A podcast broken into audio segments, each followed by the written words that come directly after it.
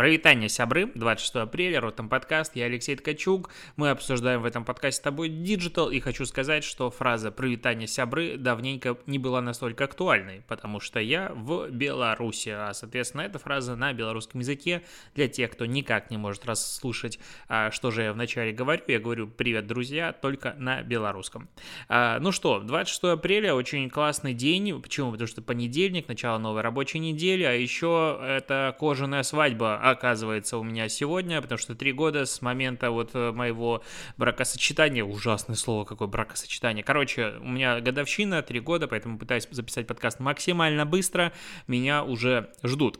А, что произошло? Да вообще много всего нападало за это время, за выходные, потому что NVIDIA успела запретить тратить бонусы на технику, Apple, игровые консоли, аксессуары, некоторые другие товары, потом немножечко это вернуть, и у всех бомбануло, подгорело. Короче, программа лояльности, в которой, конечно же, в договоре, который заключает каждый человек, который начинает участвовать в этой программе лояльности, всегда есть ссылочка на то, что а, организатор имеет право в любое время, как угодно, менять правила, ты ничего с этим сделать не можешь, это никого не волнует. Почему? Потому что когда у тебя что-то забирают, что у тебя было, всем становится грустно и неприятно.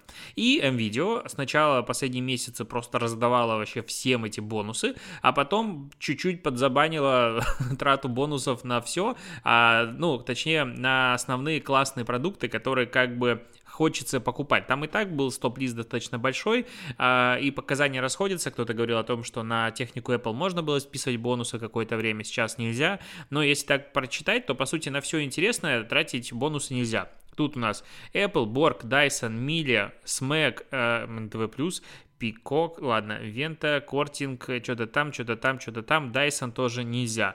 Наушники какие-то, флешки, игровые консоли, аксессуары, а, так, страхование плевать, э, цифровые коды, это, скорее всего, всякие цифровые продукты типа игры и так далее, товары партнеров, контракты интернет и сотовых операторов, а, услуги страхования, короче, блин, на все. Типа, M-Video говорит о том, что у нас осталось на 85% а, ассортимента доступно можно тратить бонусы, но по факту на многие-многие-многие-многие-многие позиции как бы нет. Народ возмутился, NVIDIA откатили и теперь типа на игровые аксессуары и игры тратить можно бонусы, но при этом на консоли другие категории сохраняются стоп-лист. Почему? Потому что перекупы, скупают вообще все, и это сейчас боль просто, ну, боль рынка, то есть предложение так как э, дефицитное на те же Sony, PlayStation, Xbox, которые никому не нужны, шучу, на э, такую технику, ее просто скупают и перепродают за прайс X2, и это продолжается уже полгода, и с этим сделать никто ничего не может.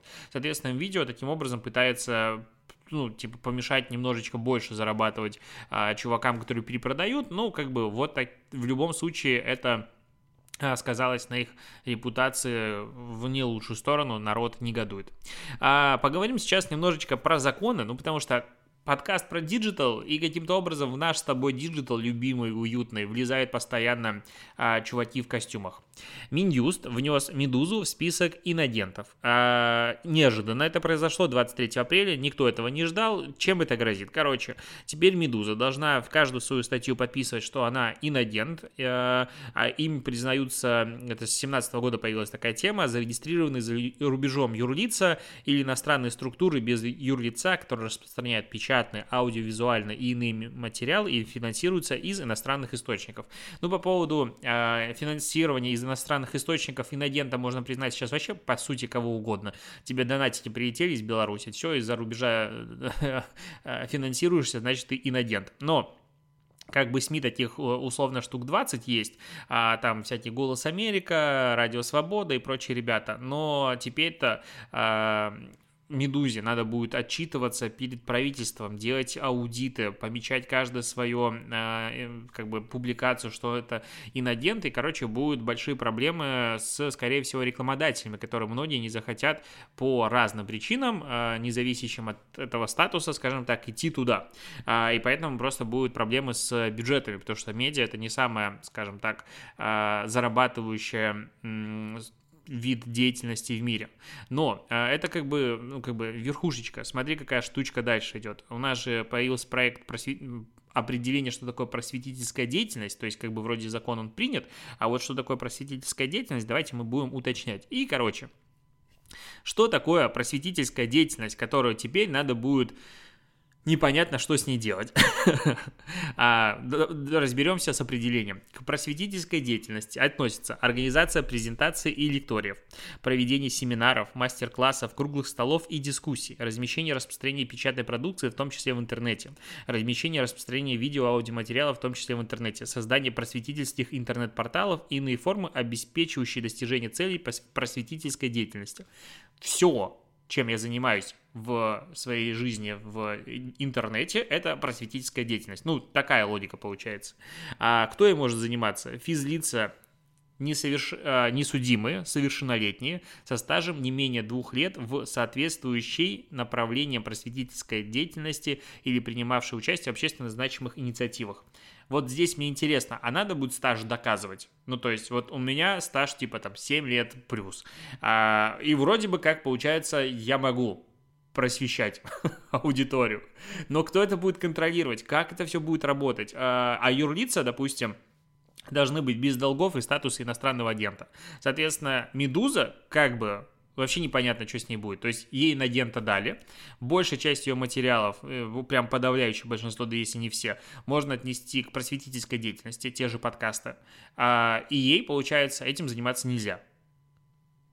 Вот как бы все. Ну, получается, а что делать? Допустим, Медуза говорит, окей, мы тогда пишем эти материалы для Прибалтики на русском языке. И вы их можете просто случайно читать из России. То есть что-то как-то абсурдненько попахивает. И вообще этот просветительский закон по просветительской деятельности пока выглядит как какое-то желание сделать настолько абстрактно э, закон и вот вот под, всю информацию по нему, что по нему можно будет закрыть любого в любой момент, когда угодно, любое медиа. Типа просто в два клика ты говоришь, ну, у тебя просительская деятельность, вот тут вот какое-то нарушение, значит, ты пошел и, и пока.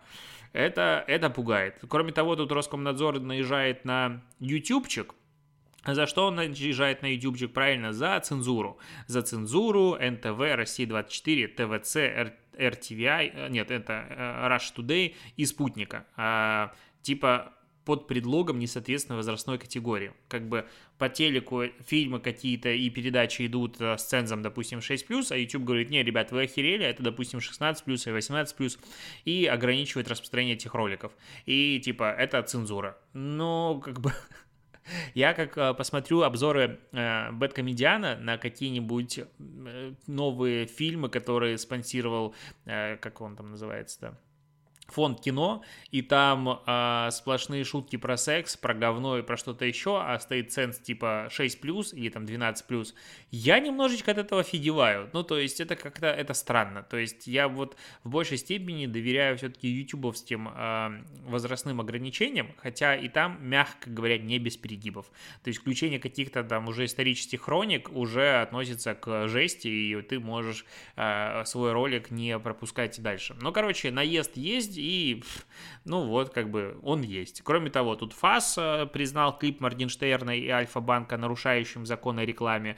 Ну там, знаешь, Альфа-банк пока признавал этот клип нарушающим закон о рекламе, они сделали рекламу Альфа-банку и Моргенштерну больше, чем кратно больше, чем стоит штраф, потому что у них э, Альфе грозит штраф от 100 до 500 тысяч рублей. Моргенштерну от 4 до 20 тысяч рублей. Ну, то есть это настолько ни о чемная история, что, пфф, чуваки, если я выпускаю какую-то рекламу, потом по, про эту рекламу будет писать, ну, большая часть бизнес-медиа, а, как минимум трижды, ну, на тему того, что ФАС проверяет, ФАС проверил, и ФАС признал нарушающим, еще там еще какой штраф выписал, а, то в целом это очень хороший способ распространения информации. Ну, то есть это ты закладываешь просто на, на бюджет на ФАС и, живешь себе дальше, и отлично вообще все выглядит. Вообще, конечно, ФАСу поднасрало а, ой, ФАСу, а, Альфа-банку поднасрала вся эта история с Моргенштерном а, по поводу его отказа скажем так, э, этого Альфа-банка от Мартинштерна с точки зрения его сотрудника, не сотрудника, вот это все истории, какое-то там дело про пропаганду наркотиков, потому что э, вот в пятницу вышел у них э, большой влог про первый день Моргенштерна в Альфа-банке, там 40 минут, я начал смотреть, там первые пару минут просмотрел. А монтаж, конечно, хороший, все сделано клево, все хайпует, у них уже 3-4 миллиона просмотров. И если подумать, что люди будут почти там 50 минут, 45 минут смотреть на, про Альфа-банк, точнее Моргенштерна в Альфа-банке, то эта реклама, конечно, охрененная с точки зрения удержания эффективности и вообще интеграции продукта везде, потому что там постоянно Альфа-банк, в каждом кадре везде Альфа-банк. А, ну, это круто. Вот если бы не было этой истории, ну, перед э, Альфа-банк, что слился, это не наш сотрудник, я вообще не понял, честно говоря, зачем они это сделали, по-прежнему не понимаю. Возможно, там юристы продавили, возможно, что-то еще. То кейс был бы намного более интересным. А, я по-прежнему, мне не нравится это лицо ну, точнее, Моргенштерна не как лицо, а как амбассадор или просто какой человек, с которым Альфа-банк имеет тесные связи. Но, опять же, я не целевая аудитория и не клиент Альфа-банка. Что на меня ориентироваться? Зато куча молодежи заходит в Альфу, и, и всем хорошо. Наверное, так тоже можно говорить, да. А, у нас же тут новые меры поддержки бизнеса есть в этом году. Ты в курсе, нет? А, рассказываю. А, для того, чтобы малому, среднему и большому бизнесу в рамках пандемии было хорошо, а, Путин подписал закон, а, указ, точнее, о майских каникулах, которые будут у нас, получается, с 1 по 10 мая. Это у нас не рабочие дни, 11 мая это первый рабочий день. С удержанием зарплаты за счет работодателя. Вообще, это просто идеальный случай. Я я завидую. То есть я бы тоже хотел уметь так делать, э, быть классным за счет других. Но это же офигенно. Я, типа, вот пообщался с ребятами из диджитала, из разных агентств, фрилансерами, все-таки, ну, прикольно, да, но мы-то работаем все. Ну, то есть, вот наша отрасль вся работает, никто не уходит. Ну, то есть, там есть какие-то майские праздники, типа 1 9 все остальные, все, все работают по обычному графику, никто ничего не рыпается, потому что, типа, а как по-другому? Ну, то есть это вот такая странная ситуация. Я никогда не был на позиции, ну, скажем так, обычного работяги, который такой, а вот мне Путин сказал выходные, значит, я пошел отдыхать. Это всегда была какая-то связка с собственниками, с, ну, какая-то ответственность, какие-то интересные позиции, и ты просто понимаешь, ну, ну, это просто невозможно. Ну, то есть, с другой стороны, хоть мы вот все с тобой работаем, а, ну, куча же уходит на выходные, на праздники, э, постоплаты улетает просто в космос, будет все дольше. А, кроме того, эта экономика должна взять где-то просто 30% э, бюджетов на зарплату придумать, ну, то есть как это вообще работает? Почему это объявляется типа за, за неделю до праздников? Это что за жопа? Я просто когда-то прочитал, думаю, ну, ну все капец. Ну, то есть, и не жили хорошо, и даже думать об этом не стоит начинать, да? Такая какая-то логика. А, что еще я тебе могу а, рассказать? Минцифры предложила сделать предустановленные приложения все-таки удаляемыми. Я, честно говоря, не понял, в какой момент они оказались неудаляемыми. Это была инициатива на местах типа Samsung, который сделал предустановлены предложения, ой, предложения, приложения Яндекса неудаляемыми, или Яндекс сам еще просил, типа, ребят, не, ну это уже борщ, давайте мы дадим возможность пользователям удалять все-таки приложение с его устройства. А, и вот эта вот история меня, честно, вымораживает Типа, я покупаю девайс, почему я не могу с него удалить приложение, которое не является частью операционной системы? Я хочу удалить, все, я хочу удалить, я удаляю, это мое устройство.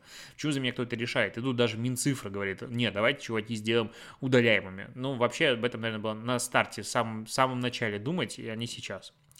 Э, интересный кейс по поводу Wildberries потому что э, владелец прав на Angry Birds, это финская Rovio Entertainment Corporation, э, она подала в Московский городской суд иск к Wildberries о защите исключительных прав. Поводом для претензий стали товары с изображением птиц из Angry Birds, которые продаются на Wildberries. Э, требуют компенсацию в 60 тысяч рублей за нарушение, а также заблокировать продажу товаров по ссылкам. Ну, то есть, по сути, э, важен не штраф, а важно желание заблокировать э,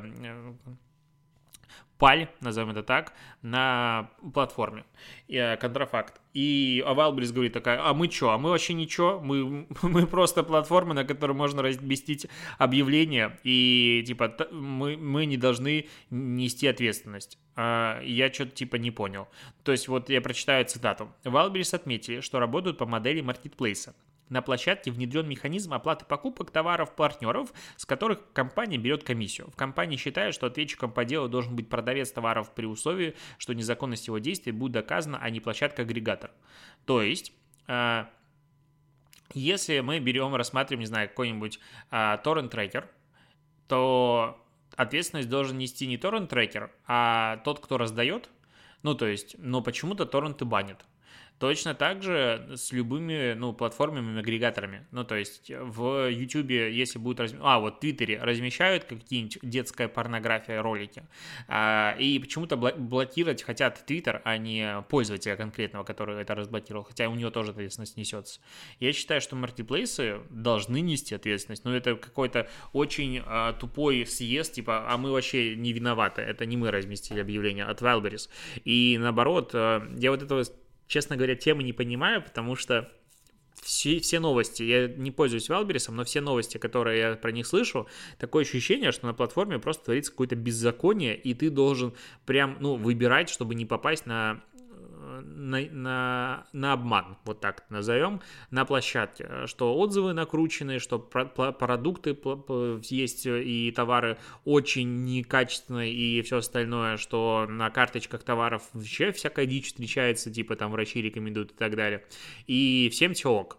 Я вот честно не могу этот прикол как-то осознать, но то есть по сути, Wildberries берет все худшее из Алиэкспресса, и да, даже на Алиэкспрессе, мне кажется, такой дичи уже э, начинает прекращать. Почему не контролировать? Ну, то есть, я иду на Marketplace за тем, чтобы он что-то проверил передо мной. Ну, то есть, я могу купить это все напрямую, но здесь все собрано, здесь с отзывами, здесь есть какая-то ответственность продавца, в первую очередь, перед платформой, даже не передо мной. Но Валберис как будто на это забивает. Возможно, это взгляд со стороны, но какое-то такое вот ощущение есть. Ну, то есть, есть, э, есть условно Авито, там Юла и прочие сервисы, которые позволяют продавать свои товары, там вообще творится дичь, сплошное мошенничество, и как будто платформа с этим не то, что не борется, что-то делает, но победить не может.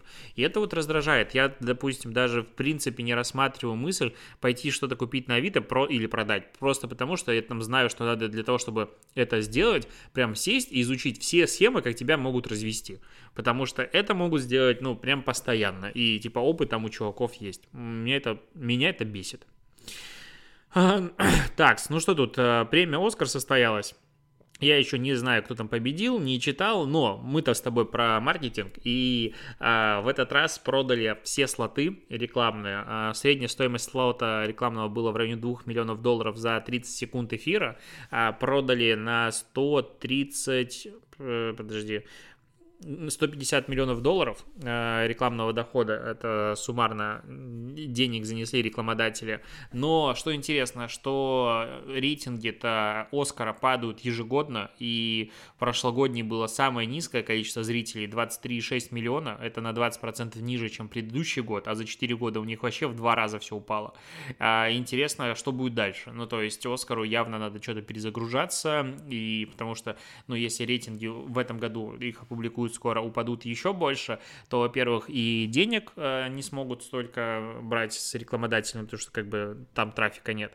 Это первый момент. А второй момент, что чем ниже все падает, тем дальше, чем сложнее оттуда вставать, как мне кажется. А, так, есть э, кейс про телеканал «Суббота», который проверил, короче, он сделал GIF в прямом эфире по QR-коду. Что они делали? А, они сделали какое-то партнерское шоу, в котором а, во время этого шоу появлялся QR-код, и первый, кто его отсканирует, заполняет какую-то анкету, получает призы. А, и там призы были типа даже прикольные, а, какие-то брендовые сумки, косметика Рив Гош, что-то от Сбера, Xiaomi какие-то а, часы. А, ну, короче, я когда начал смотреть, какие призы там были, знаешь, такая подборка товаров, которые предоставили рекламодатели. Ну, как бы считается, что суммарный призовой фонд был 2 миллиона рублей, ну, по, по данным субботы. Но что-то, я думаю, что это шоу сработало в очень хороший плюс, потому что во время шоу это был, по сути, магазин на диване, где ты не покупаешь, а где ты можешь условно выиграть. Ну, то есть по описанию я так понял ведущие рассказывают, ой, это же приставка от Сбера, она такая классная, смотрите, какая она восхитительная, вы ее можете выиграть, сканируйте QR-код прямо сейчас.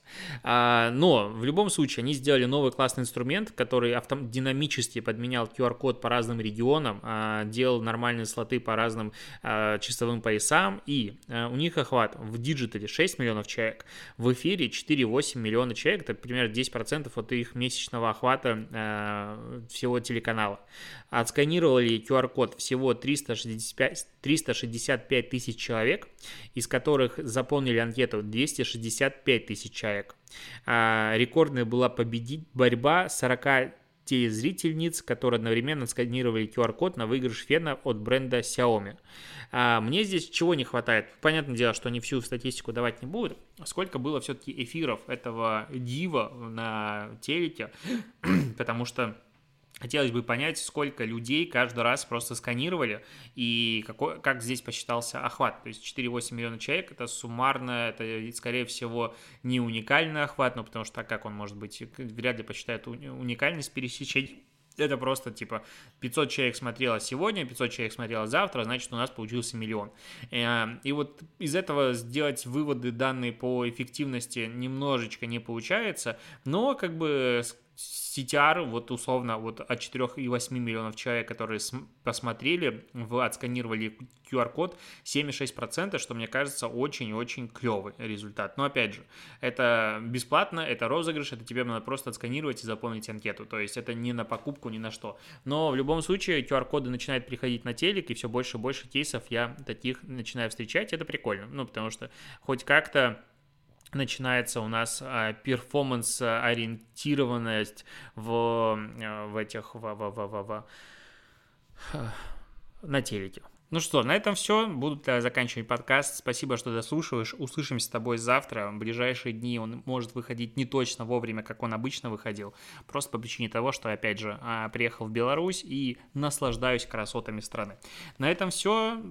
Спасибо, что ставишь оценки в Apple подкастах, подписываешься в Яндекс Музыке и услышимся с тобой завтра. Покеда.